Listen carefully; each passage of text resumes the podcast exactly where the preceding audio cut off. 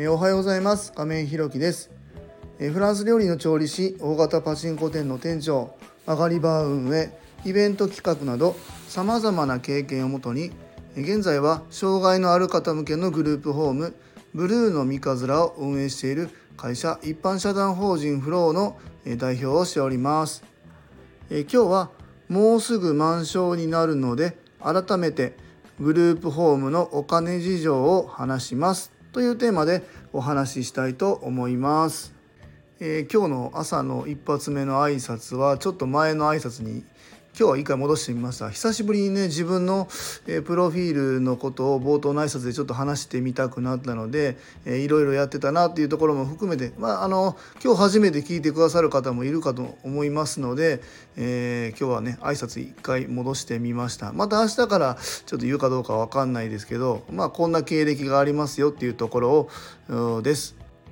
えー、今日も夜勤明けの放送になりましたので、まあ、7時にはちょっと間に合いませんでしたが、えー、っとこの時間にね、えー、今日のタイトルえー、グループホームのお金事情のところねちょっとグッとね、えー、改めてお話ししたいなと思いましたので今日のテーマとさせていただきます、えー、本題に入る前にお知らせをさせてください、え現在グループホームブルーの三日面では入居者様が4名。入居予定が1名ですので6部屋中空きが1部屋の予定です。また体験入所の予定がございます。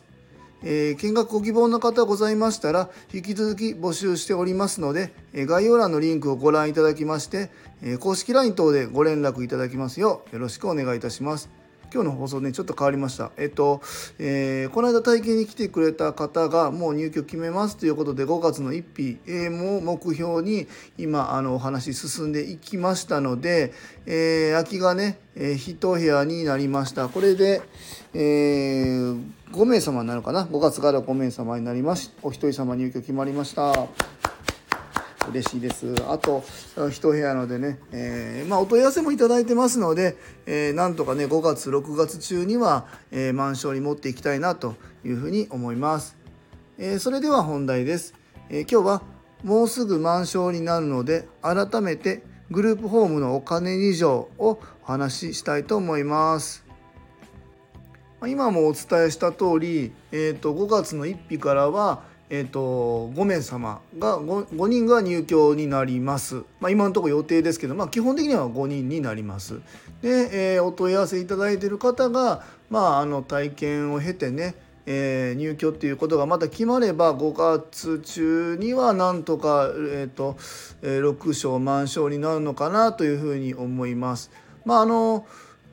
当初ね自分の営業計画予定では半年から1年をかけて、え満床にして1年後ぐらいには、え少しまあこの6名のまま、え運転していって、え2年3年後ぐらいには2棟目3棟目建て立てるというか準備していきたいなというふうにまあ思っていたんですけども。まあ、ペースとしてはね、えすごく早く、え満床っていうところに持っていけそうです。でえっ、ー、とまあ周りから見るとですね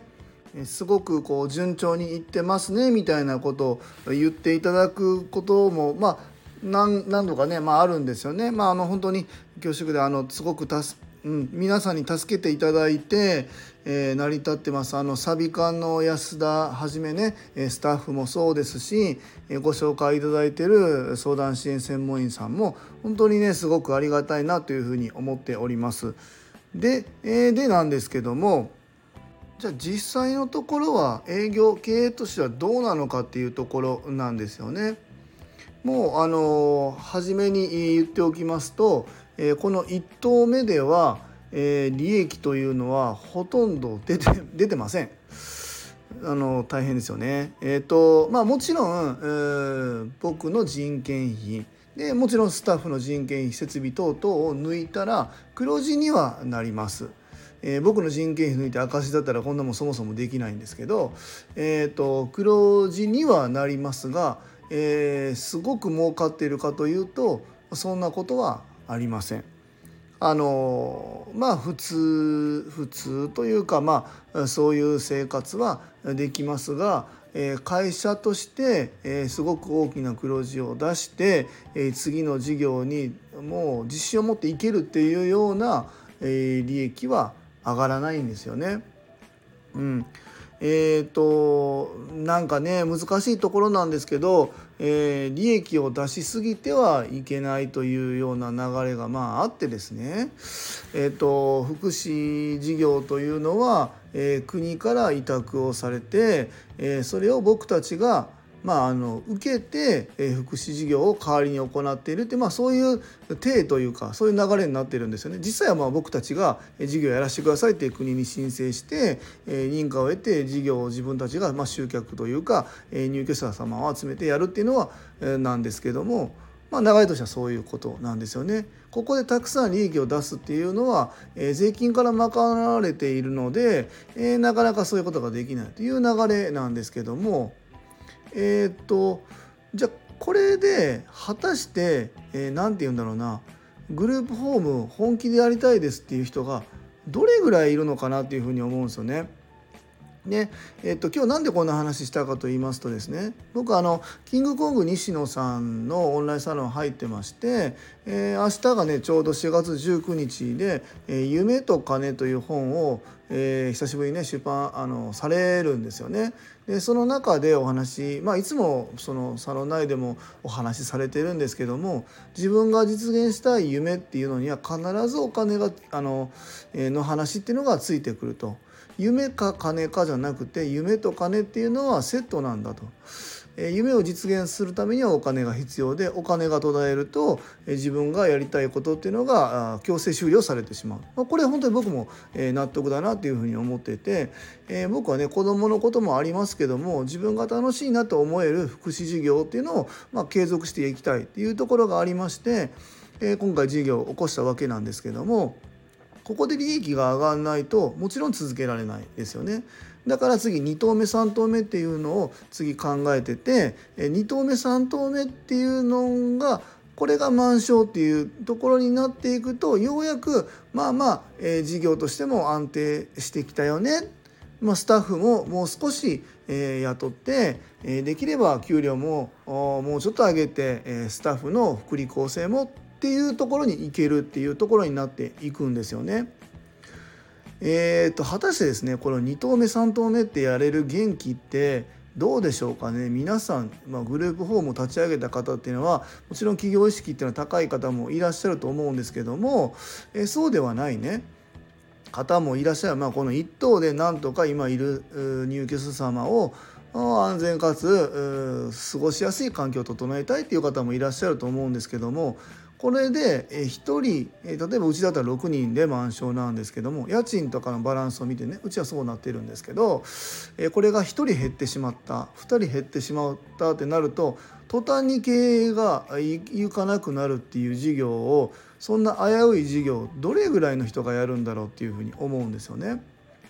でこれってやっぱり新しいそういう参入する人が増えていかないとやっぱりサービスというか福祉支援の質も上がっていかないと思うんですよね。でここに追い打ちをかけて、えー、定量性っていうのがありましたねまだ今のところグループホームはかかってないんですけども就労支援の B 型なんていうのは、えーと、これ以上和歌山市では、えーと、と就労支援 B 型っていうのは新規でできませんっていうふうに打ち切ってるんですよね。えそうなってくるとですね質が悪いところっていうのも申し訳ないんですけどそういうところが新陳代謝されずにずっと残り続けると。いうところなんですよね。でまたそれで経営が生きかなくなって潰れてもまた増えないとかなんかそういうねけんあのあんまり不健康なあ血血流というかこう循環ができてない、えー、事業なんですよね。これって良くないなって本当に思います。まあ、話を戻して、まあ、このグループホームの1棟目ではほぼ利益は残らない、まあ、もちろん人件費取って少しはもちろん残るけど、えー、やっぱり次に行けるだけの十分な予託っていうのは相当時間がかかるっていうのはあんまり良くないなと思います。まあ、このグループホームやりたいやりたいって言っていう声は聞くんで、えー、そこの話もセットでね僕はあのお伝えしてるんですけどやりたいっていう気持ちと、えー、自分が事業がやるっていう大変さっていうのは、えー、一緒にはついてこないのでその辺も踏まえた上でやりたいんだったら応援するよっては言うんですけどもそこも踏まえてね考えてもらえたらなというふうに思います。でまた行政の方もねうんどうなんだろうな。これ本当にグループホームっていうのはすごく必要な事業だと思います。僕今後ねあの地域の中に障害があるなし関係なく普通に暮らせる住まいっていうのが用意できればグループホームっていうのはなくなっていいと思うんですけども今現段階ではグループホームっていうその事業内容をね必要とされる方っていうのはどんどんどんどん生まれてきてすごく必要とされているんですよ。でそんな中で1投目ではなかなか利益出ないって分かったら参入難しいのでやっぱり今やる人いる人がなんとか踏ん張ってるっていう状況がずっと続いてるのであのー、ね本当にえ、財源っていうのはもちろん分かっているし、え、有限なのでね無限ではないので、え、財源って本当に分かっているんですけどもその辺も踏まえた上でねこの予算分配というのは考えていただきたいなというふうに思います。でまた、えー、僕たち事業がやってる側もそれに対して文句言ってるだけじゃなくてしっかり行政にアピールできるだけの実績を上げてしっかり根拠をもとに、えー、交渉していくっていうのも大切ですし、えー、自分たち事業をやっていく中でね、え、それ以外の横展開っていうのもしっかり考えて今いる入居者様関わっている利用者さんの暮らしっていう部分を支えていけたらなというふうに思います。えー、今日はもうすぐ満床になるので改めてグループホームのお金事情をお話ししたいと思いますというテーマでお話しさせていただきました。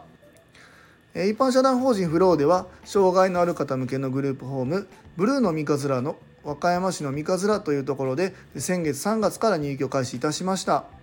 それに伴いまして入居者様とスタッフを募集中ですそちらの詳細などは公式 LINE やノートでもご案内しておりますのでぜひ概要欄のリンクからご覧いただきますようよろしくお願いいたします。すいません今日ちょっと長くなっちゃいまして熱くなっちゃいまして、えかなり時間オーバーしました。すいません、え最後までお聴きくださりありがとうございます。次回の放送もよろしくお願いいたします。今日も素敵な一日をお過ごしください。一般社団法人フローの亀井宏樹でした。